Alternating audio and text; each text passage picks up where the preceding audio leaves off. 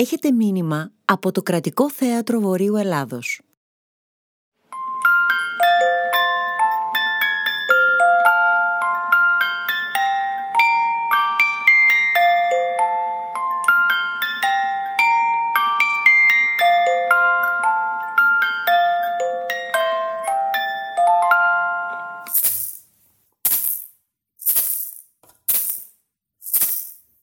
Η Πετρόσουπα Καθώς σουρούπωνε, ένας στρατιώτης έμπαινε βαδίζοντας αργά μέσα στο χωριό. Επέστρεφε στο σπίτι του από τον πόλεμο. Οι μπότες του είχαν παλιώσει και το πανοφόρο του ήταν σκισμένο, αλλά σφύριζε χαρούμενα, σαν να μην είχε καμιά σκοτούρα. Περπατούσα για πολλά χιλιόμετρα. Μπορείτε να μου δώσετε λίγο φαγητό και να μου στρώσετε κάπου να κοιμηθώ; Οι χωρικοί κοιτάχτηκαν μεταξύ τους. Η καιρή ήταν δύσκολη και δεν ήθελαν να μοιραστούν το φαγητό τους με έναν ξένο. Ε, μπορείς να κοιμηθείς στον αχυρώνα μου. Προσφέρθηκε κάποιος. Αλλά φοβάμαι πως δεν έχουμε τίποτα να φάμε. Αλήθεια. Αναφώνησε ο στρατιώτης και έψαξε τις τσέπες του. Τίποτα απολύτως. Τότε είστε τυχεροί που ήρθα εγώ. Θα φάμε όλοι μαζί από αυτό. Είπε και άνοιξε το χέρι του, αποκαλύπτοντας μια μικρή στρογγυλή πέτρα. Μια πέτρα! Δεν τρώγεται η πέτρα! Γέλασαν οι χωρικοί. Μα αυτή δεν είναι μια συνηθισμένη πέτρα.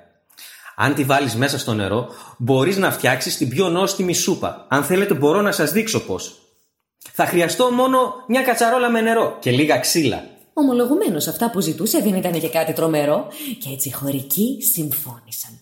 Σύντομα το νερό στην τεράστια κατσαρόλα έβραζε και χοροπηδούσε χαρούμενα. Οι χωρικοί κοιτούσαν με περιέργεια καθώς ο στρατιώτης έβαλε μέσα την πέτρα.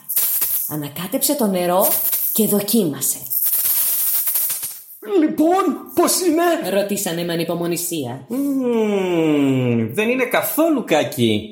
Ίσως λίγο ελαφριά. Για μια καλή πετρόσουπα χρειάζονται και λίγες πατάτες. Αλλά δεν πειράζει, θα αρκεστούμε σε αυτά που έχουμε. Ε, έχω μερικές πατάτες στο σπίτι. Είπε κάποιος. Υπέροχα.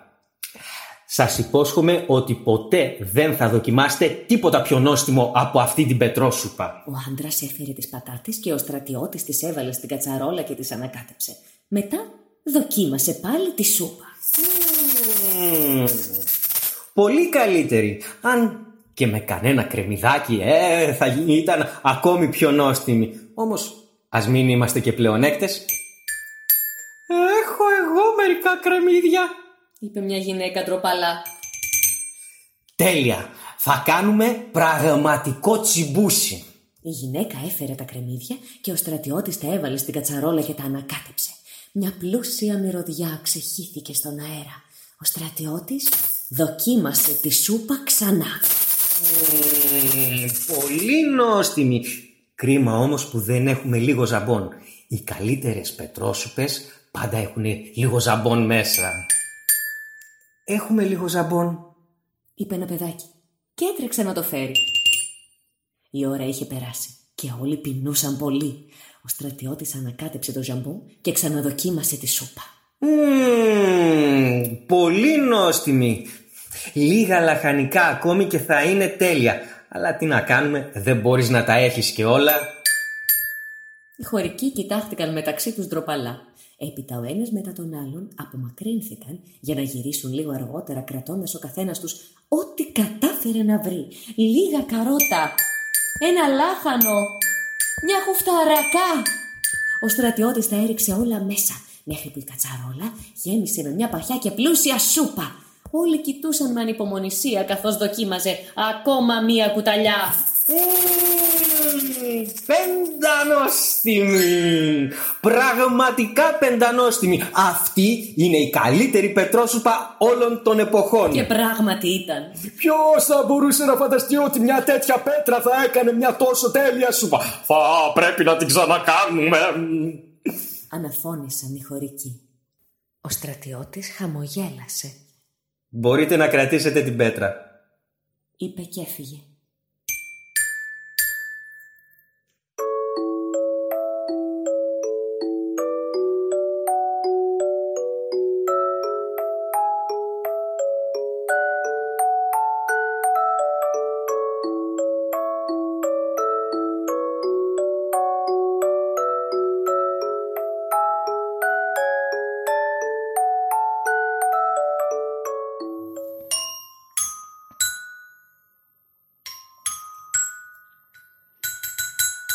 Ο γιος του Μιλωνά και η Γοργόνα. Ζούσε κάποτε ένα αγόρι που ήταν γιος ενός φτωχού Μιλωνά. Το σπίτι του βρισκόταν δίπλα σε ένα ποτάμι. Μια μέρα, ενώ έκοβε καλάμια, στραβοπάτησε και έπεσε μέσα στο νερό. Το μαχαίρι του χάθηκε στο σκοτεινό βυθό του ποταμού. Πώς θα το βρω τώρα; Θα σε βοηθήσω εγώ. Ακούστηκε μια τραγουδιστή φωνή. Το αγόρι σήκωσε το κεφάλι και έμεινε με το στόμα ανοιχτό. Στο ποτάμι είχε εμφανιστεί μια γοργόνα με μακριά μαλλιά. Βούτυξε στο νερό και λίγο μετά επέστρεψε στην επιφάνεια κρατώντας ένα χρυσό μαχαίρι. Το αγόρι το κοίταζε με κρυφή λαχτάρα για ώρα, αλλά ήξερε ότι δεν ήταν δικό του. Λυπάμαι, αλλά αυτό δεν είναι το μαχαίρι μου. Η γοργόνα βούτυξε ξανά και αυτή τη φορά επέστρεψε με ένα σημαίνιο μαχαίρι. Το αγόρι το θαύμασε για ώρα, αλλά ούτε αυτό είναι το δικό μου. Έτσι η γοργόνα βούτυξε ακόμη μια φορά και επέστρεψε με ένα παλιό, σκουριασμένο μαχαίρι. Αυτό είναι, αναφώνησε το αγόρι. Ευχαριστώ πολύ. Αυτή σου η τιμιότητα αξίζει ανταμοιβή, είπε η γοργόνα χαμογελώντας. Έτσι άφησε και τα τρία μαχαίρια. Το χρυσό, το ασημένιο και το σιδερένιο. Στη σειρά, πάνω στην όχθη. Και μετά εξαφανίστηκε κάτω από το νερό με ένα τίναγμα της ουράστες. Τα μάτια του γερομιλωνά άστραψαν όταν είδε τα μαχαίρια και άκουσε την ιστορία που του αφηγήθηκε ο γιος του. «Να ένας τρόπος για να κερδίζει κανείς εύκολα το ψωμί του», σκέφτηκε. «Αναρωτιέμαι...» Πήρε το σιδερένιο μαχαίρι και έτρεξε στο ποτάμι. «Σπλάτς!» Το μαχαίρι εξαφανίστηκε μέσα στο νερό. «Πώς θα το βρω τώρα» «Θα σε βοηθήσω εγώ», είπε η γοργόνα που εμφανίστηκε όπως πριν.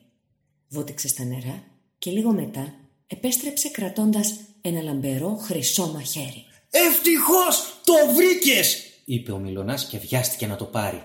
Η γοργόνα θύμωσε. Με τα ψέματα δεν κερδίζεις ποτέ τίποτα. Αυτό το μαχαίρι δεν είναι δικό σου και το ξέρεις. Και εξαφανίστηκε, αφήνοντας τον Μιλωνά με άδεια χέρια.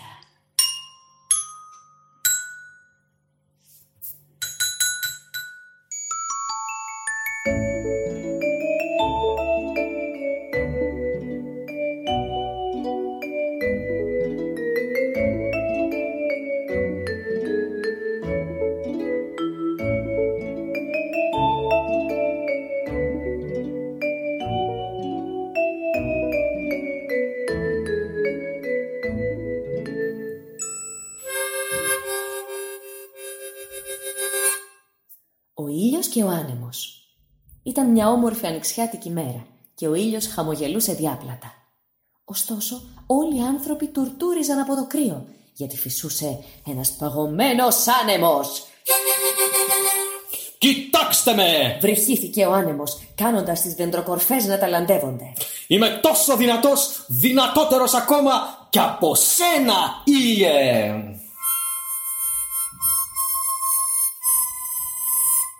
Αλήθεια. Αποκρίθηκε ο ήλιος. Δεν είμαι και τόσο σίγουρος γι' αυτό.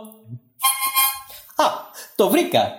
Θα κάνουμε έναν διαγωνισμό για να δούμε ποιος είναι ο πιο δυνατός. Κοίταξε στη γη και είδε έναν άντρα να περπατάει φορώντας ένα βαρύ χειμωνιάτικο πανοφόρι. Βλέπεις αυτόν τον άντρα; Για να δούμε ποιος από τους δυο μας θα του βγάλει το πανοφόρι. Εντάξει! Είπε ο άνεμος με αυτοπεποίθηση. Για κοίτα! Πήρε μια βαθιά ανάσα και φύσηξε όσο πιο δυνατά μπορούσε.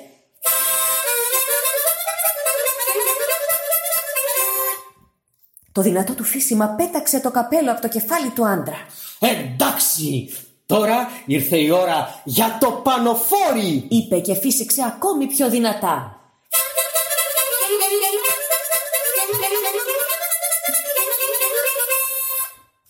Ο άνεμος κόντεψε να σηκώσει τον άντρα στον αέρα, αλλά αυτός τύλιξε το πανοφόρι του πολύ σφιχτά γύρω του και συνέχισε να περπατά.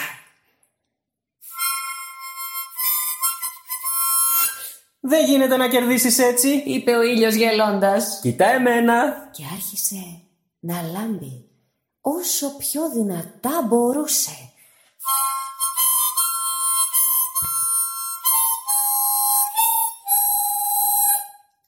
Ο άντρας χαμογέλασε καθώς η χρυσή λιακάδα ζέστενε τον αέρα Ολόγυρά του τα λουλούδια άρχισαν να ανθίζουν και τα πουλιά να κελαϊδούν.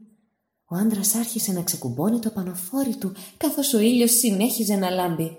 Τώρα έκανε τόση ζέστη που ο άντρας άρχισε να νιστάζει.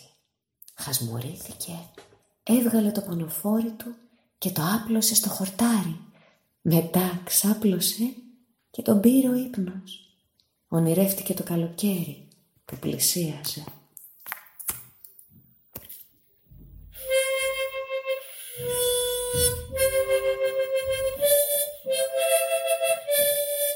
Ακούσατε ένα μήνυμα από το Κρατικό Θέατρο Βορείου Ελλάδος.